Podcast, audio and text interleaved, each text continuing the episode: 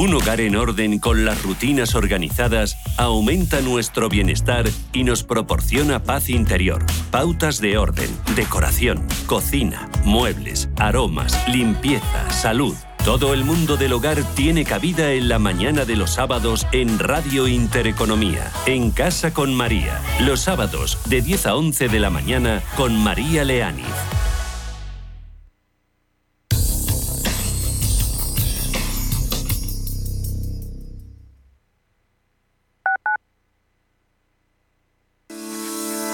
¿Te gustaría mejorar tu cartera de planes de pensiones?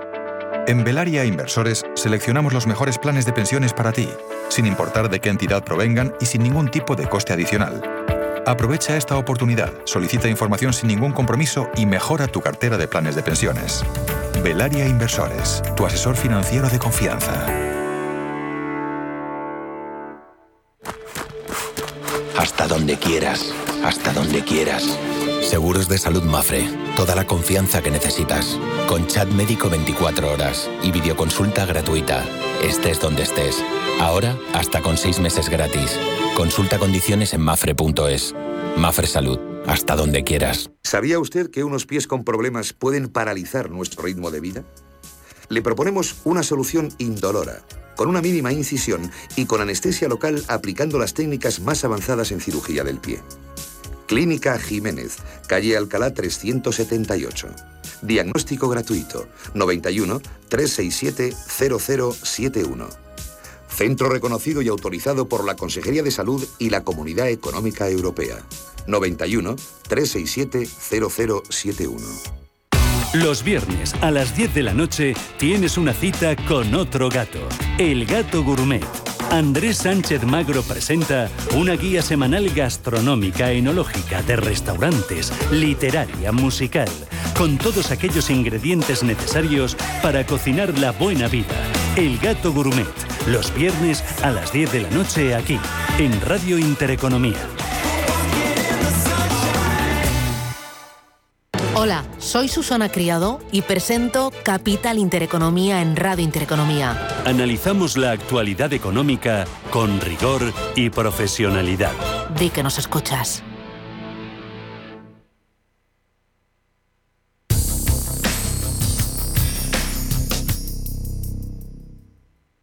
Cierre de mercados. Javier García Viviani.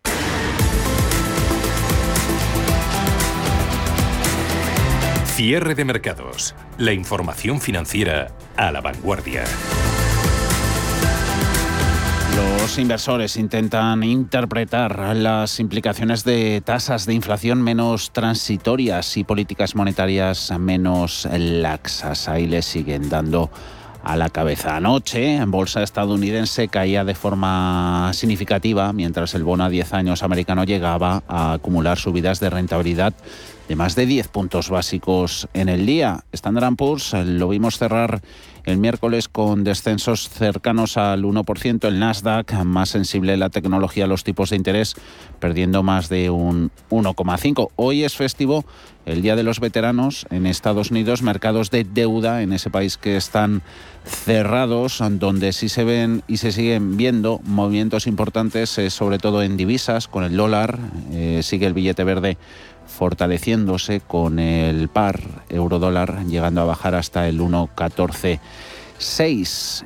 Renta variable, tenemos Dow Jones de Industriales perdiendo un 0,23 y recuperación pero testimonial más que nada. En SP500 mini rebote del 0,16% en el índice amplio en 4.654 puntos. Gana Nasdaq un 0,56 en 16.075, sobre todo gracias a Amazon y valores de las Fangman. Protagonista también Aquí en, Europa, eh, a este lado del Atlántico, uno de los miembros más ortodoxos del Consejo de Gobierno del Banco Central Europeo, el austríaco Holzmann, ha añadido pues leña al fuego de la retirada de los estímulos. Dice que las compras del Banco Central podrían llegar a cero dentro de un año. El austriaco se muestra así a favor de finalizar incluso el programa TLTRO, declaraba que no se jugaría dinero, y ojo a esto, a que la inflación esté por debajo del 2% a finales de 2022. Sin embargo, Holzman eh, no ha llegado a augurar subidas de los tipos de interés de referencia. En bolsa española, hoy patito feo, el IBEX 35, único índice que cae entre los principales de Europa, se deja un 0,51% en 9.095 puntos. Están esas subidas en recursos básicos, como en el resto de Europa, ArcelorMittal y Acerinox entre los mejores. También Fluidra, tercer puesto en el podio de ganancias, más 1,20%. Las caídas, sobre todo en turísticas y alguna utility también penalizada y bancos, el peor en el sector financiero está siendo CaixaBank con caídas del 0,52. Luego los dos grandes, tanto BVA como Santander, experimentan subidas. Protagonistas también a apuntar en el calendario todo lo que viene en el almanaque en cuanto a mm, eh, la retribución al accionista tras los pagos de Santander, Inditex y Fluidra que estrenaron el mes de noviembre. Todavía hay una lista importante de empresas de la Bolsa Española que van a repartir en dividendo en lo que queda de recta de fin de año con otoño de por medio Sabemos que es de sobra una buena época para los inversores que esperan sus retribuciones. En el IBEX todavía hay, Ana, media docena de valores que van a remunerar al accionista en las próximas semanas. Solo entre Santander e Inditex ya han desembolsado en noviembre cerca de 2.000 millones de euros con una Inditex que, por cierto, vuelve a máximos históricos y bate los 100.000 millones. Ahora que ya han pasado los suyos, el pago más próximo es el de, el Naturgy, cuyo Consejo de Administración acordó la semana pasada distribuir el próximo lunes 15 de noviembre el segundo dividendo a cuenta de 2021 por un importe de 40 céntimos por acción. Por cierto que hoy es el último día para poder optar a este pago que está en línea con el compromiso de su plan estratégico hasta 2025. Juan Carlos Costa de Costarov. Yo sí me fijaría en aquellos que los tenemos cotizando en, los, una zona baja de los últimos tiempos. Es decir, no se puede tener un valor exclusivamente porque pague buen dividendo, hay que mirar la cotización donde está, porque de un día para otro sí, abonarle el dividendo, pero de la cotización lo van a descontar. Con lo cual yo solo me sentiría tranquilo en valores tipo eh, telefónica o tipo, por ejemplo, Mafre, que también tiene un muy buen dividendo. ¿Por qué? Porque están a precios que relativamente son precios baratos de cara al futuro. Resto de empresas eléctricas, Nagas, eh, Redesa, Iberdrola, o quizás están en unos precios excesivamente altos como para decir voy a comprar exclusivamente porque van a pagar ahora el dividendo. El día 30 también de este mes será el turno de Mafre, que pagará un dividendo de 0,0606 euros brutos y el día 26 es el último día para poder cobrarlo. Jaime Clement, de FIN. Mafre eh, continúa eh, manteniendo su rentabilidad por dividendo en torno al 7%, sin comprometer por ello la solidez de su balance y manteniendo unos ratings de fortaleza financiera elevados además con perspectiva estable. Eh, su valoración por múltiplos con, respecto a sus principales competidoras eh, está con descuento y creemos que una de sus principales fortalezas eh, son su posesión de, liderazgo en, en Latinoamérica y en Iberia. Ferrovial también está en la lista, arrancó su script dividend el pasado día 3, que supone un dividendo de 0,305 euros por título que se pagará el próximo 19 de noviembre o la entrada de una nueva acción por cada 87 títulos de la empresa. Para poder realizar este último canje de acciones, Ferrovial ejecutará una ampliación de capital social liberado con cargo a reservas por un importe nominal máximo de 1,7 millones de euros en caso de que todos los accionistas eligieran esta opción. Todos ellos que quieran percibir el efectivo tienen hasta el viernes 12 incluido para solicitarlo y si no lo hacen percibirán las acciones directamente. Dario García de XTV. Básicamente son dividendos que estaban eh, ya marcados dentro de la pauta de retribución a, los accionistas y no deberían suponer más revulsivo en el precio de la acción más allá del propio descuento de, ese dividendo en la fecha eh, ex dividend. En el mes de diciembre siguen repartiendo sus dividendos cotizadas tan importantes como Telefónica. Tiene previsto repartir 30 céntimos por acción con cargo al resultado de 2021. Este abono se realiza en dos tramos. El primero de 15 céntimos brutos que se abonará el próximo 10 de diciembre según el calendario de bolsas y mercados españoles y el segundo del mismo importe en junio de 2022. Pablo García de Viva Consalfavalio. El pago de los dividendos siempre ha sido un aliciente para el inversor y sobre todo teniendo los tipos de interés todavía y por largo tiempo en el 0%. En el caso de Telefónica con un eh, dividend yield o con una rentabilidad por dividendo el 7,63% o Mafre con un 7,44% o algunas otras como Enagas o como Naturgy o como Ferrovial con el 2,69%, el interés es eh, obvio en recolectar eh, estos dividendos o Enagas, que lo hará en efectivo en la segunda semana de diciembre y según su plan estratégico abonará 1,70 euros y en 2022 subirá hasta los 1,72 por acción. Eh, respecto a los potenciales, ahí sí que es cierto que hay bastante disparidad, con una recomendación por parte de Diva con Salfa Value negativa en el caso de Ferroviar, pero positiva en el caso de Mafre, de Naturgy o de Enagas eh, y donde encontramos más potencial por fundamentales sigue siendo en Telefónica, pero el pésimo momento del sector de telecomunicaciones nos hace no recomendar activamente tomar posiciones en la compañía de telecomunicaciones española por nuestro modelo value en momento. Además, hay que tener en cuenta que tras la vuelta de la retribución por parte de los bancos, el IBEX 35 con dividendos está a un 5% de conquistar sus máximos históricos que se encuentran en los 29.439 puntos.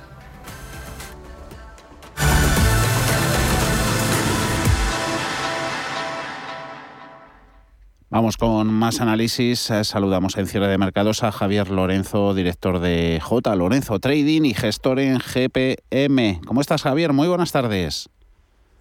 Hola, muy buenas tardes, Javier. ¿Qué tal? Muy bien, encantados de, de, hablar contigo y que nos orientes un poquito pautas a seguir y cómo manejarnos en estos eh, mercados. ¿Cuál es tu sentimiento? Cuéntanos. Bueno, pues la verdad que de momento, eh, viendo cómo están las bolsas, eh, positivo, ¿no? De cara a la salud del mercado, por así decirlo. Es verdad que estos últimos días, sobre todo en Estados Unidos, pues hemos visto ligerísimos retrocesos desde máximos, que ya parece noticia, ¿no? El no hacer nuevos máximos históricos. Pero nada, la verdad que, que, muy bien. Además, sobre todo en esta última, bueno, en este último mes de octubre, digamos, de noviembre, incluso el Russell 2000, ¿no? Un poco el índice de las pequeñas empresas lo ha hecho mejor que SP500 o que Nasdaq, demostrando pues eso, que incluso las pequeñas empresas también lo vienen haciendo bien, así que es, a nivel general. Europa también fuerte, tenemos ahí al DAX prácticamente en máximos, Eurostox, CAC francés, incluso nuestro IBEX, ¿no? que ha superado los 9.000 y parece eh, tratar de consolidarlos en estos días. O sea que ya te digo, a nivel salud del mercado, de momento mmm, pocas trabas o pocos problemas hay ahí para pensar en, en, grandes correcciones o en correcciones profundas, a pesar también de pues todo este tema de la inflación, todo este tema de y todo el ruido que se genera constantemente. Yo creo que mientras el, el dinero quiera seguir viendo la renta variable, porque no haya una alternativa mejor, eh, va a ser complicado eh, que hayan cambios. Ahí están todos eh, los datos de evolución, flujos de fondos que se van conociendo semana por semana y no dejan ver otra cosa que la entrada en activos de riesgo, en renta variable. Hoy nos vamos a centrar un poquito en, bolsa española. Javier, ¿puede ponerse en lo que queda de año nuestro mercado a la par en rentabilidad con el resto de europeas? Y, y si puede ponerse, ¿de qué puede depender esto? Claro, a ver, llegar a la, a la par, bueno, eh, índices, por ejemplo, como el CAC, que lo han hecho exageradamente bien, eh, sería sería bastante complicado no llegar a esos a esos niveles a lo mejor en mi opinión. Pero bueno eh, el IBEX si lo vemos el IBEX con dividendos prácticamente lo ha hecho igual que el DAX o muy similar no entonces a ver yo creo que en lo que queda de año es verdad que el sector bancario por ejemplo en Europa está muy fuerte y sabemos que para el IBEX pues esto es importante eh, valores, por ejemplo, Inditex parece que ha recuperado alegría, ¿no? Por así decirlo, que había perdido. Y su sector también artículos personales, pues viene haciéndolo eh, muy bien. Con lo cual, pues yo creo que al IBEX podemos ver un final de año eh, importante. Podemos ver un final de año que le venga, que le venga bien si todo acompaña, al final hay que tener en cuenta que la renta variable está muy correlacionada y que si vienen problemas en Estados Unidos, pues va a ser muy difícil que Europa consiga, consiga tirar, ¿no? Pero yo sí que creo que el IBEX podría ir a buscar la zona de los 9.300, que son los máximos anuales que nos dejó hace pocos meses, y sí que creo que podría batirla. Ya equipararse a un Eurostox o a un CAC francés o incluso a un MIB italiano con lo bien que lo han hecho este año, eso ya lo veo más complicado, pero bueno. Y, mencionabas los, los bancos, BVA Santander. Em, hemos conocido hace poco resultados, eh, dividendos, alguno de sus accionistas se han pasado por caja, recompras de acciones en el caso de BVA. Con todo esto merece la pena darles un voto de confianza. Para mí sí, para mí yo te digo, ahora mismo si valoramos la fortaleza, el sector bancario, hablo de Europa, pero mm. vamos, está ahora mismo eh, a nivel de fuerza relativa, está entre los treinta y pico, cuarenta sectores que podemos hacer una, clasificación, está el tercero con mayor fuerza, no solo por detrás de tecnología hardware y, como te decía antes, artículos personales. Entonces, mientras el sector sea fuerte, eh, creo que merece la pena apostar por él. Luego ya obviamente habrá que ir, porque bancos pues tenemos también una, una gran variedad. Yo, por ejemplo, si me tuviese que quedar con uno, creo que BBVA ahora mismo le veo mejor aspecto técnico y me gusta más su situación que el caso de Santander. Pero bueno, esto ya entiendo que va un poco a gusto, y que cada uno debe de valorarlo como considere. Eh, pero yo sí, yo creo que sí que es un sector en el que ahora mismo merece la pena estar. Creo que todavía, eh, mientras se mantenga así, como decía, la renta variable con, con, el interés que atrae, pues el sector bancario puede acompañar. También ayuda que en Estados Unidos esté siendo un sector muy fuerte. Y como tú dices, ¿no? al final resultados buenos, dividendos, mm. recompras de acciones, o sea, todo es positivo, todo parece positivo para pensar que, que podrían todavía tener un algo más de, de, subida. O sea, que yo personalmente sí que apostaría por, por sector bancario, por estos valores, eh, para las próximas semanas, próximos meses, y mientras el. Y esperando también a la posible, que todavía queda, pero con el tema inflación no sabemos si podría adelantarse la posible subida de tipos, ¿no? Eso mm. sería otro cantar, pero no quiero meterme ahora en ese jardín. Mm. Eh, recompras de acciones propias, eh, dividendos, eh, se trata en definitiva de mimar al accionista. Eso lo tiende a aplaudir más el, minorista quizá que, el institucional. Raro es el día en el que no se anuncian planes de gigantescos de, de autocartera eh, sobre todo en Estados Unidos. Em, eh, Javier, ¿qué dinero está llevando a estas alturas a las que vemos los índices? ¿El dinero particular o el de las grandes manos? Claro, a ver, ahí un poco en la línea de lo que comentábamos antes. Yo, en mi opinión, es verdad que esto es atrayente para el, como te digo, para el corto plazo, no podemos pensar a valorar, entrar a valorar a años vista, eh, y sobre todo para el particular, como comentabas, ¿no? Porque eh, hay que tener en cuenta también que llevamos una fase alcista eh, enorme en los mercados, ¿no? Y también lo hemos dicho al principio. Entonces, al final, en estas fases, por así decirlo, tan maduras, vamos a llamarlo así, el institucional ya no le interesa tanto, ya no tiene tanto interés, al final siempre va a tener un, posicionamiento más, digamos, value, ¿no? O querer buscar algo que esté más barato, mucho cuidado, pongo comillas en esta expresión, pero que eso hay que tener en cuenta. Y al final el, inversor minorista pues sí que valora más.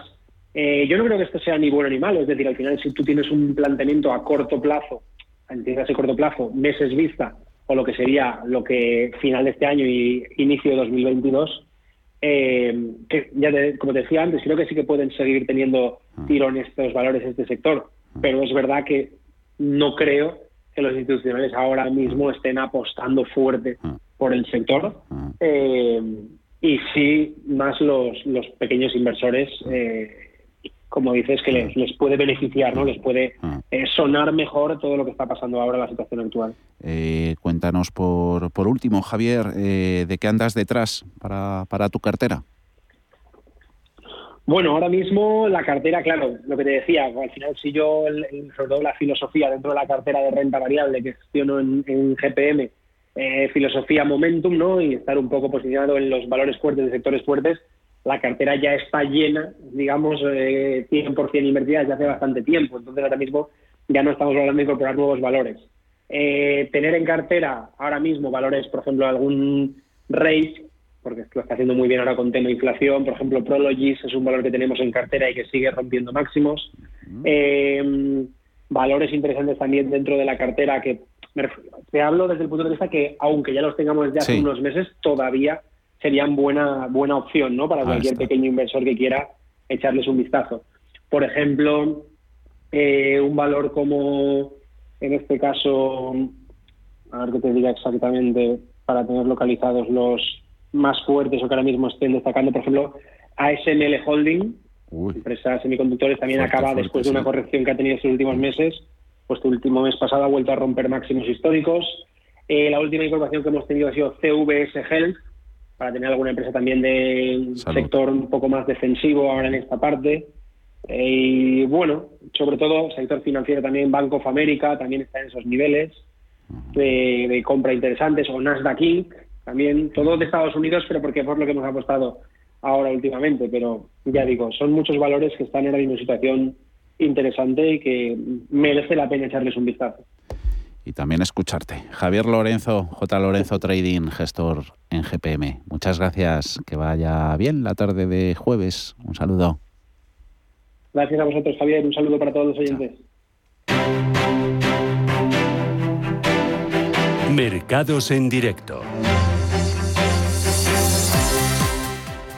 Eh, fuerte presencia del COVID en los países de Europa del Este, llegando a Alemania, que por cuarto día consecutivo bate su récord de contagios, superando por primera vez los 50.000 en una sola jornada. Medidas restrictivas que se toman también en parte de Austria, confinando incluso a población no vacunada y cifras también preocupantes en Países Bajos. En cuanto al conflicto con Bielorrusia, su presidente amenazando con cortar el paso del gas proveniente de Rusia hacia la Unión Europea para evitar posibles sanciones. Comisión Europea que ha sido protagonista enfriando el optimismo sobre la recuperación económica de España y la relega al vagón de cola dentro del grupo de países de la Unión Europea. Reduce Bruselas su previsión de crecimiento de 2021 al 4,6%. ¿Casualidad o no? Con esto IBEX 35 es el único mercado que cae, pierde el selectivo un 0,46%, 9.100 puntos, caídas que contrastan con los avances, sobre todo en Bolsa de Londres, ahí están tirando con fuerza y con ganas mineras y recursos básicos. Gana FT100 un 0,6 en 7.388. Eurostox 4.356. Ligeras subidas del 0,17. Todo en una jornada en la que tenemos a Estados Unidos operando de medio gas, mercado de bonos cerrados por el día del veterano, si funciona con plena operatividad, eh, renta variable, Nasdaq 100, eh, tecnología subiendo un 0,6%, SP500 al alza un 0,20, el índice amplio cae, Dow Jones Industriales un 0,22 por la gran ponderación que tiene dentro del promedio un título que hoy está siendo castigado con fuerza. Disney, después de sus resultados de anoche, pierde un 7,11%, 162 dólares. Mayores subidas entre los valores directores de renta variable americana, Caterpillar, Amazon Meta, eh, que es Facebook, un 0,98, Alphabet Google y también los dos grandes bancos, Goldman Sachs y JP Morgan, con subidas que superan ambos el medio punto.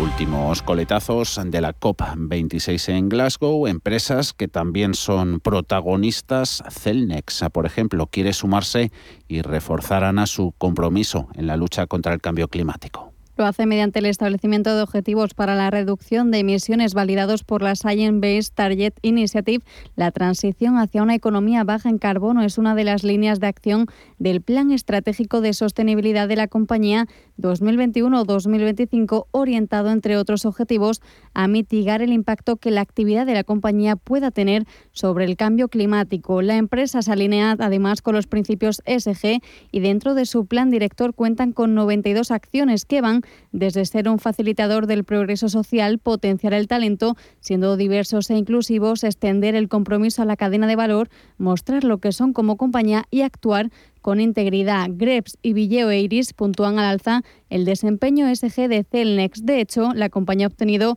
varios reconocimientos, uno de ellos desde el GREPS, Infrastructure Public Disclosure, que la posiciona como la empresa mejor valorada en el sector de las infraestructuras de telecomunicaciones y también Villeo Iris, la agencia de valoración SG de Moody's, ha elevado la puntuación de Celnex en 15 puntos un 30% más respecto al año anterior. Para Celnex es importante entender el cambio como un catalizador de una nueva forma de entender también los negocios bajo la visión sostenible a largo plazo y buscando un equilibrio entre lo social, lo económico y lo medioambiental a las seis y cuarto más o menos, dentro de 45 minutos, consultorio de bolsa con José Lizán, gestor de Cuadriga, y Gerardo Ortega, Traders Secrets. Antes, en cuarto de hora, más o menos, eh, si tienen alguna pregunta sobre fondos de inversión, también nos pueden llamar, nos la hacen llegar bien por teléfono o a través de nuestro WhatsApp. Va a estar Víctor Ferraz de BN Banco.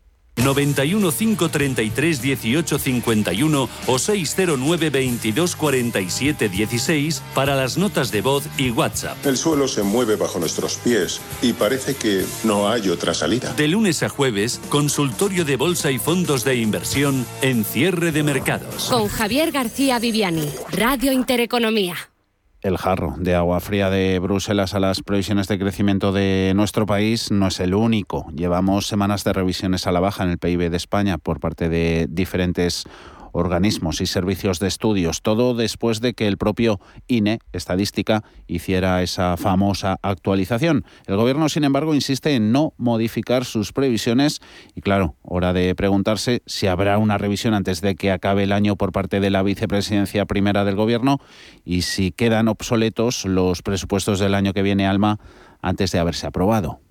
El Ejecutivo asegura, Javier, que los presupuestos se van a acoplar perfectamente a las previsiones de crecimiento que mantienen en el 6,5% para este año. Es un 1,6 más de lo que augura la Comisión Europea en la previsión publicada hoy. La vicepresidenta primera, Nadia Calviño, insiste en que las oscilaciones que se están produciendo se deben al contexto particular en el que nos encontramos tras la pandemia que hace que sea difícil hacer cálculos, pero no cree ni que sus previsiones ni que los presupuestos peligren.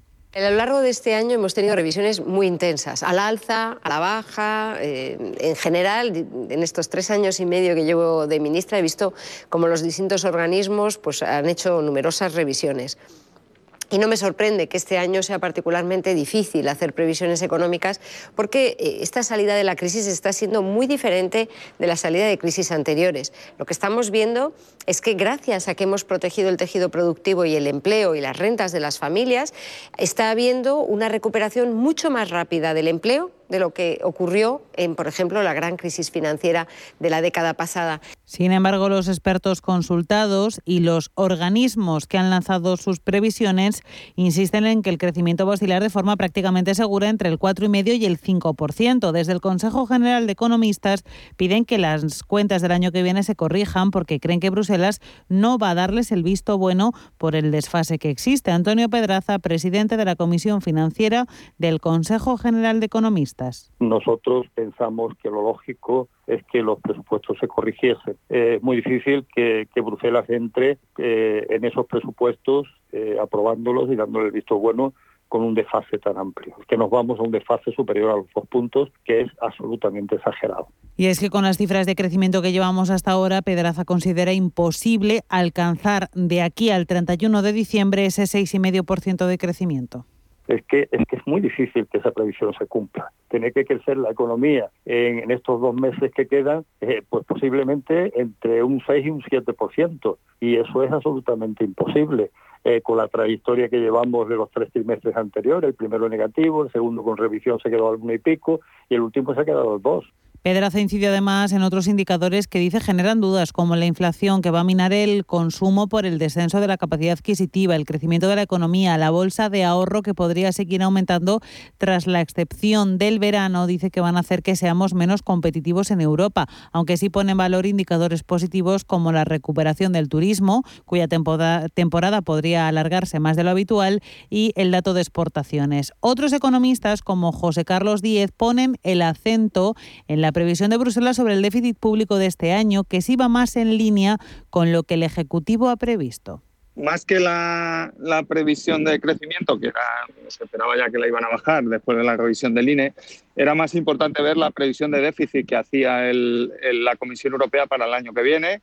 Ha sacado una, previsión del 5,2, muy parecida al del Gobierno, o sea que, cree que el objetivo del, Gobierno de déficit es creíble, porque aunque tiene menor crecimiento, la Comisión ya ha ajustado mejor los datos de inflación y tiene un, deflactor de precios mayor. Entonces, eh, para el los ingresos públicos la inflación le viene bien porque recaudan más por IVA y por IRPF y salarios. Considera Díaz que con la información que Bruselas tiene sobre la mesa procedente del Gobierno no habrá problema en la concesión de los fondos europeos.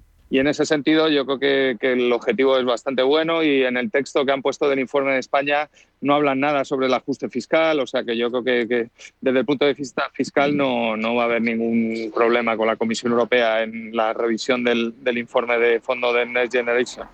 Por su parte, el catedrático de Economía Aplicada de la Universidad Pablo de Olavide de Sevilla, José María Oquean, considera que el presupuesto de 2022 es posible que sea muy optimista en comparación con la previsión que han planteado el resto de organismos, pero que al estar ya tan avanzado se aprobará tal y como está y después ya el año que viene se podrían hacer reajustes. Yo creo que se aprobará con estas previsiones y en todo caso, a lo largo del año, si se ve que el crecimiento económico no es tan intenso y que las cuentas de final de presupuesto eh, no van a ser las que se decían y, hay que ajustarlas de una u otra forma, pues entonces tomará medidas, ¿no? Subirá algunos impuestos, dejará de gastar a final de año, en los últimos tres meses, algunas partidas que no estén comprometidas y de esta forma se ajustará, ¿no? Pone Okean el acento más bien en el presupuesto de 2023. Ahí sí podría haber tirón de orejas de Bruselas si no nos ajustamos bien. De todas maneras hay que tener en cuenta que el presupuesto de 2022 todavía no es un presupuesto que esté sujeto a ningún pacto de estabilidad, puesto que la Comisión Europea ha levantado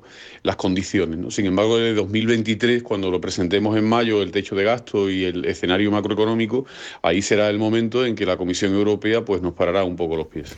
Precisamente Bruselas se fija en el año 2023 para alcanzar cifras de crecimiento similares a las de antes de la pandemia. Para el año que viene, de acuerdo a la revisión realizada hoy, el rebote será del 5,5%, de nuevo significativamente por debajo de lo que la Comisión Europea pensaba antes de verano. Cruzamos el charco. México, Perú, Uruguay podrían volver a subir tipos de interés esta tarde en respuesta a la inflación por encima de los objetivos de sus respectivos bancos centrales y a la gradual fortaleza de la demanda en el consumo. A diferencia de Estados Unidos y Europa, Latinoamérica no se resiste a endurecer la política monetaria. Desde finales de junio, la mayoría de los países de la región ha emprendido el ciclo alcista en los tipos de interés, Paul.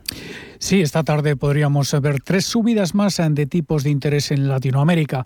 Según el consenso de economistas, se espera que México aumente las tasas en un cuarto de punto hasta el 5%, mientras que Perú probablemente lo hará en 50 puntos básicos hasta el 2% y Uruguay endurecerá la política monetaria en 25 puntos básicos hasta el 5,5%. La región se enfrenta, al igual que los países avanzados, a una inflación mayor de lo esperado alimentada por factores congénitos. Si bien el consumo se ha fortalecido a medida que las economías se recuperan de las recesiones provocadas por la pandemia, los precios al consumo se han visto impulsados también por factores globales como los problemas logísticos en la cadena de suministros y el encarecimiento de las materias primas. Juan Carlos Martínez Lázaro, economista y profesor del IE Business School, señala que las sucesivas subidas de tipos en estos países corren el riesgo de dar al traste con la recuperación. En general, lo que podemos ver es que, aunque la actividad se recupera este año, los desequilibrios eh, macroeconómicos, especialmente la inflación, empiezan a ser importantes y, el endurecimiento de la política monetaria lo que va a traer es un eh, menor crecimiento en, los próximos trimestres, ¿no? lo cual no es una buena noticia para Latinoamérica que la recuperación pueda ser eh, frenada, se vaya a ver frenada por esa subida de los tipos de interés a los que estamos asistiendo.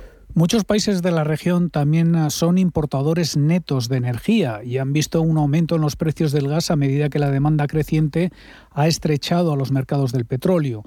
Los recientes disturbios sociales también han provocado volatilidad en algunas monedas. Existe un fuerte vínculo entre los precios y las divisas de América Latina y las devaluaciones se, se manifiestan casi de inmediato en la inflación.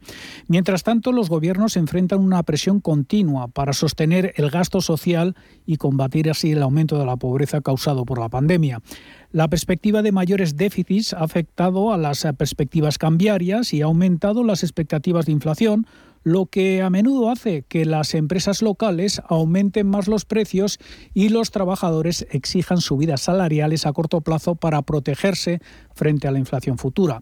Además, los bancos centrales de la región no tienen la misma credibilidad en el caso de Estados Unidos y Europa, por lo tanto, se ven obligados a actuar para evitar el desanclaje de las expectativas de inflación.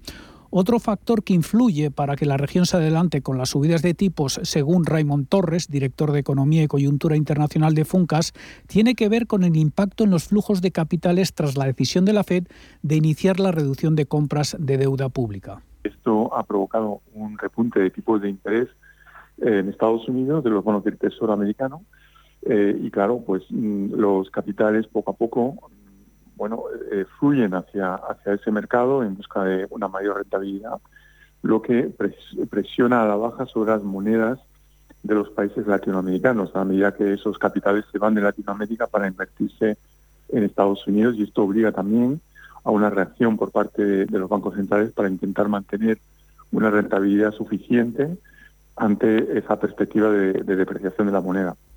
Desde finales de junio, los bancos centrales de México, Perú, Chile, Uruguay, Paraguay y Colombia han seguido la estela de Brasil al subir los tipos de interés. IG patrocina el cierre del IBEX. IG ha no ha subido, sino que ha caído. IBEX un 0,54%, 9.092 puntos. Caídas que llevan la contraria a los avances generalizados en Europa. DAX gana un 0,10, Eurostox un 0,16%. IG ha patrocinado el cierre del IBEX. Si mantienes la cabeza en su sitio, cuando a tu alrededor todos la pierden, si crees en ti mismo cuando otros dudan, el mundo del trading es tuyo. Trading 24 horas, un sinfín de oportunidades. Cuando ves la oportunidad, IG. Todas las operaciones conllevan riesgo. 76% de las cuentas de inversores minoristas pierden dinero en la negociación de CFD con este proveedor. Debe considerar si comprende el funcionamiento de los CFD y si puede permitirse asumir un riesgo elevado de perder su dinero. Visto el cierre, buscamos pistas técnicas en los gráficos, donde las podemos encontrar, índice y valor. Ana. Hoy hemos hablado con el analista técnico Javier Echeverry de Daico Market y nos recordaba que hace unas semanas nos invitaban a entrar en corto en torno a los 26.173 puntos en el Hansen de Hong Kong y han visto como ayer tocó los 24.430 y hoy está haciendo un repunte buscando ese posible pullback en el precio de los 25.315. Su precio actual es de 25.194 y creemos que está ya retrocediendo y da una buena posibilidad para entrar de nuevo en corto. Es verdad que el pullback podría ser un poquito más largo y podría llevarnos incluso hasta la zona de los 25.619. Por tanto, ojo a la exposición con la que vamos a entrar en este activo, pero seguimos posicionados en corto, el recorrido ha sido perfecto y aún tiene bastante más que bajar este activo. En cuanto al mercado de valores, abandonarían el sector lujo con las anteriores recomendaciones que nos dieron y aunque se aproxima la época navideña, donde este sector es habitualmente muy fuerte, cree que hay que tener precaución con los cuellos de botella en cuanto a la distribución y transporte marítimo y ahora buscan sectores como el inmobiliario. Mañana presenta resultados eh, Merlin Properties y actualmente cotiza en 9,58. La anterior presentación de resultados eh, mejoró el beneficio por acción, aunque empeoró los ingresos netos, y por tanto vamos a buscarle una entrada en esa fluctuación en torno a los 9.10, 9.15, ¿vale? Porque buscaremos un objetivo aproximado sobre los 10,20, 10,19 euros por título. De momento ya ha cerrado la jornada con caídas del 0,65%, los 9,53 euros el título. Cierre de mercados.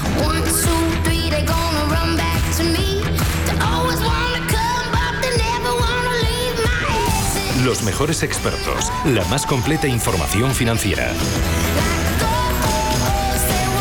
el espacio de bolsa y mucho más. El paraíso financiero. Ahora es cuando el gestor lo invierte todo en renta variable. No me hagas spoilers. Renta 4 Banco presenta sus planes de pensiones de cine, los más premiados y con más estrellas del año. Además, si inviertes antes del 31 de diciembre, te bonificamos hasta el 1% de tu aportación. Entra en r4.com o en cualquiera de nuestras oficinas y descúbrelos. Renta 4 Banco, tu banco especialista en inversión. Gestora más premiada por expansión All Fans y líder de la Liga de las Estrellas de Morningstar. Consulta las bases de la promoción en r4.com.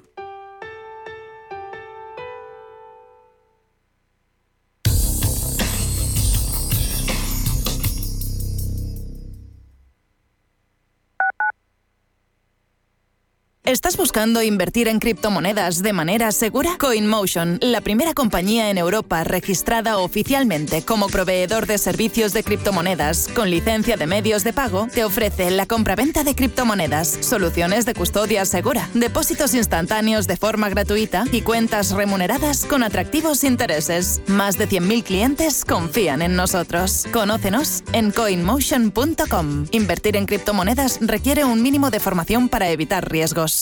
Sintonizan Radio Intereconomía. ¿Pensando en comprar una casa?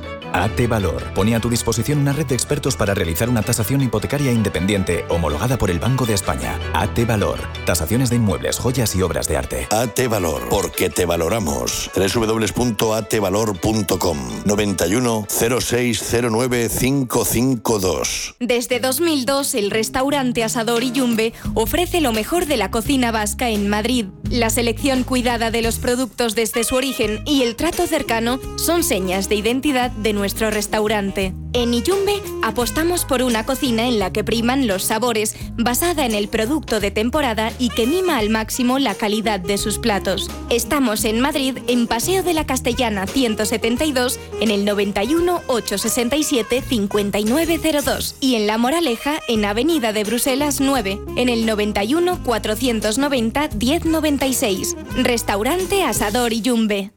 Los viernes a las 10 de la noche tienes una cita con otro gato, el gato gourmet. Andrés Sánchez Magro presenta una guía semanal gastronómica, enológica, de restaurantes, literaria, musical, con todos aquellos ingredientes necesarios para cocinar la buena vida. El gato gourmet, los viernes a las 10 de la noche aquí, en Radio Intereconomía.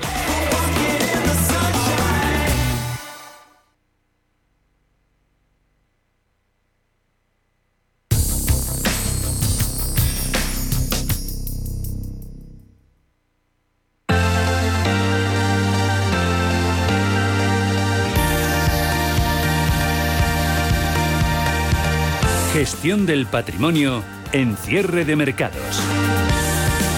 Como todos los jueves a estas horas hablamos con nuestros amigos de EBN Banco. Hoy con Víctor Ferraz Carriazo, es responsable de la plataforma de fondos en EBN Banco. Hola Víctor, ¿cómo va la semana? Muy buenas tardes. ¿Qué tal, Javier? Pues muy bien por aquí, todo perfecto. Un día nos vamos, a quién sabe, a, a, saludar. Si no en lugar por teléfono o presencialmente, seguro que en el metaverso. Nos el metaverso, ¿no? Porque cómo está... Pues sí, la verdad es que sí, sí, esto está, al final va a terminar, ya se nota impacto y todo en los, en los mercados, toda la innovación tecnológica, este metaverso, el Internet elevado a, a, a la décima potencia, la creación de ese mundo virtual completo y algo de eso, claro, se puede rascar vía inversión.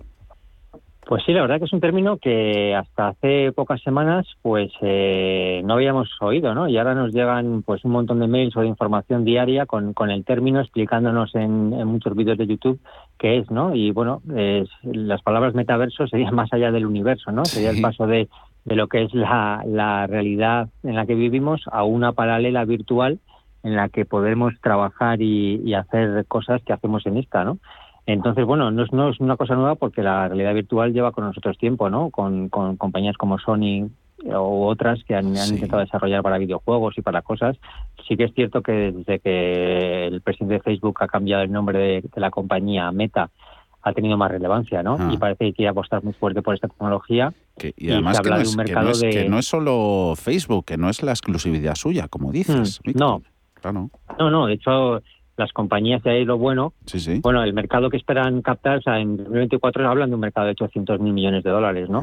Y las compañías que están inmersas o protagonistas son, son fácilmente invertibles, ¿no? Porque al final son Facebook, Nvidia, Amazon, eh, Microsoft, eh, Walt Disney, Sony, pues bueno, estas compañías son conocidas y las tenemos eh, fácilmente al acceso de, de- de poder invertir tanto comprando estas acciones como con fondos, ¿no? Porque realmente si nos fijamos eh, y elegimos cualquier fondo que elijamos de, tecnología, alguna de estas compañías, por no decir varias, eh, lo tienen, ¿no? Con lo cual, fondos de BlackRock, fondos de, de, mm, Franklin Templeton, Pollard, eh, incluso hay uno de, de Mutua, de la Mutua, de Mutua Activos, que es Mutua Fondo Tecnología, que lleva todas estas empresas, ¿no? Con lo cual, pues es bastante sencillo posicionarse hoy esperando que, que todavía esta tecnología eh, consiga crecer las cuentas de resultados de estas compañías, ¿no? O sea, que es una forma de invertir en el metaverso a través de, de fondos de inversión, productos Sí, eh, presentes en el mercado y, como no, en vuestra oferta, oferta que cada día es Sí. más, más amplia. Habéis sumado los productos de Renta 4 Banco.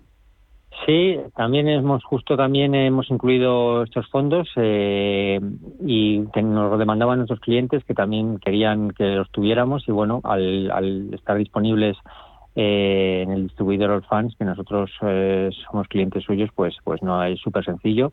Y los mismos fondos que pueden comprar en 34 no tienen retrocesión, son clases únicas, pues los podemos a partir de esta semana ya están disponibles. Hemos dado de alta 10 fondos muy variados, pero si algún cliente o, o algún oyente quiere que echa de menos o en falta alguna estrategia de renta 4, sin ningún problema lo podemos incorporar. Ah, Es que ah, estaba yo ahora en vuestra web, en la plataforma, buscando fondos.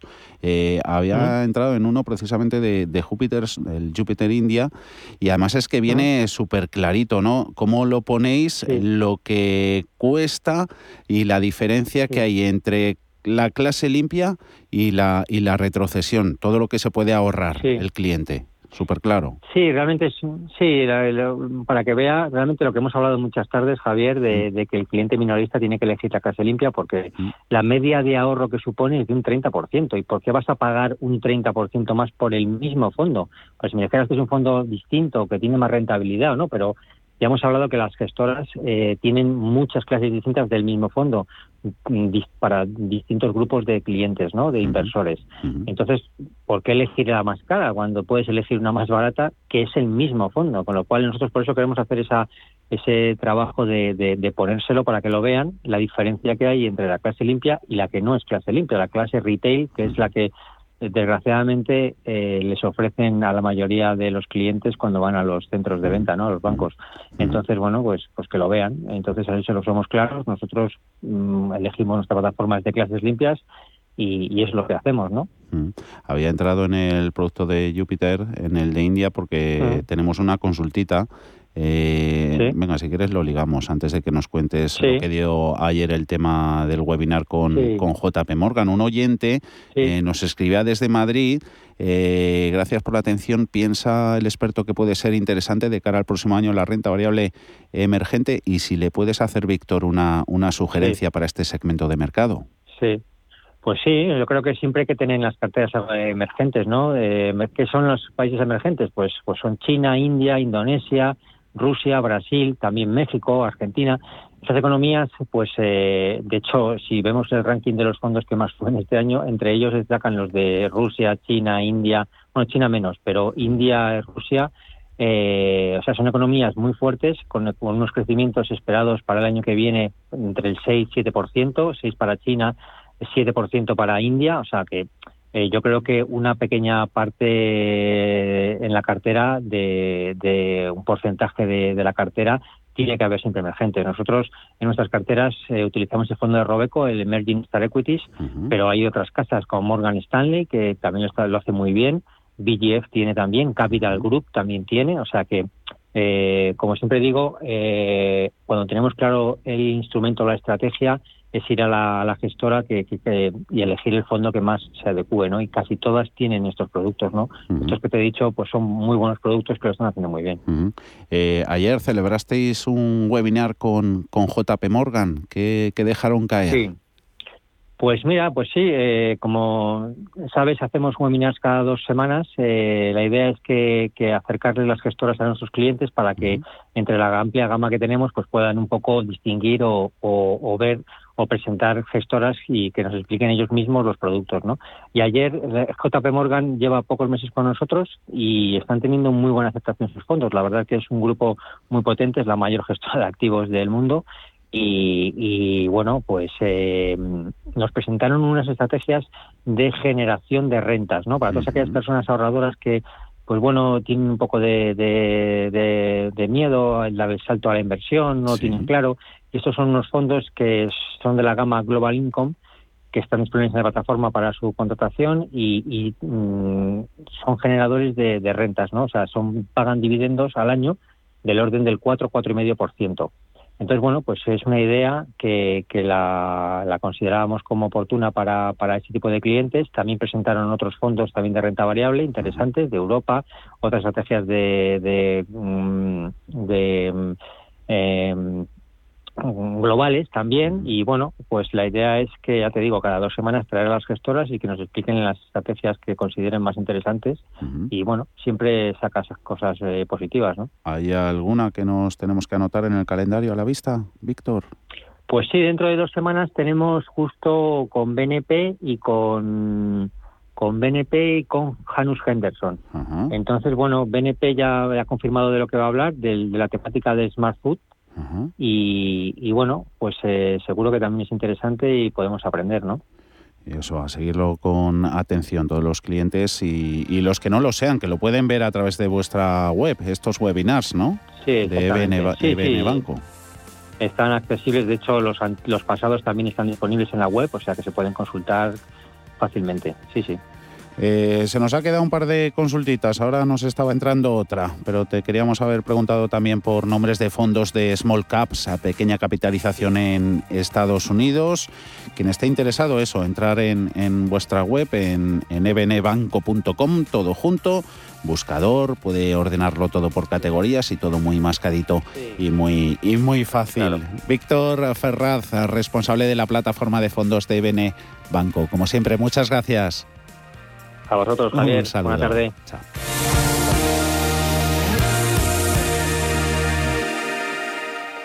Protege a todas las civilizaciones, lucha contra el enemigo más antiguo de la humanidad y vive una historia colosal. Llega el nuevo equipo de superhéroes de Marvel. Esta semana siente el mejor cine en la gran pantalla de Cinesa con Eternals. Consulta cines, horarios y calificaciones en cinesa.es. En Cinesa, we make movies better. Atención inversores, desde Radio Intereconomía y XTV os invitamos al evento online de Bolsa del Año. Seis expertos del sector defenderán sus ideas de inversión en bolsa y mercados financieros en directo. No te lo pierdas. Reserva tu plaza para el 13 de noviembre en xtv.com. ¿Te ha traído un jamón? Un jamón no, un jamón legado ibérico de El Pozo. Delicioso, intenso un jamón de veteado y brillo generoso con matices a frutos secos. Este sí que sabe. Legado ibérico de El Pozo. Siempre sale. Bueno, no, buenísimo. Y si lo prefieres, ya lo tienes cortado en lasca. Incertidumbre en los mercados se convierte en volatilidad. ¿Sabía que se puede operar en ella a través de CMC Markets, al alza o a la baja? Opere en volatilidad, ETFs, índices, acciones, petróleo y hasta casi 10.000 productos desde una única plataforma, la plataforma de CMC Markets. CMC Markets, opere a su manera. Llámenos al 911-140-700 o entre en cmcmarkets.es e infórmese. El 78% de las cuentas de inversores minoristas pierden dinero en la comercialización con CFDs con este proveedor. Debe considerar si comprende el funcionamiento de los CFDs y si puede permitirse asumir un riesgo elevado de perder su dinero. Cada día disfruto de mi momento con Chocolates La Casa. Nuevas grajeas La Casa Mi Momento. Exquisitas frutas naturales y frutos secos cubiertos de delicioso chocolate. Alégrate con La Casa. ¿Estás buscando un broker para operar en el mercado americano? eBroker te ofrece futuros y opciones de CME Group, con tiempo real gratuito, garantías intradía y comisiones muy competitivas. ebroker.es. El broker español, especialista en derivados. Producto financiero que no es sencillo y puede ser difícil de comprender. En la zona más dura de Ribera del Duero, donde el frío encoge los huesos y el viento corta la piel, nace Bardos, una colección de vinos en honor a todos los hombres y mujeres que dedican su vida al viñedo. Bardos, cinco vinos valientes, frescos y con toda la personalidad de la Ribera del Duero. Bardos, tómate un rato para beberte una vida. Si me escuchas es porque te interesa, porque lo que contamos en Radio Intereconomía es útil para ti. Información práctica para la inmensa mayoría de ciudadanos. Intereconomía, porque te interesa.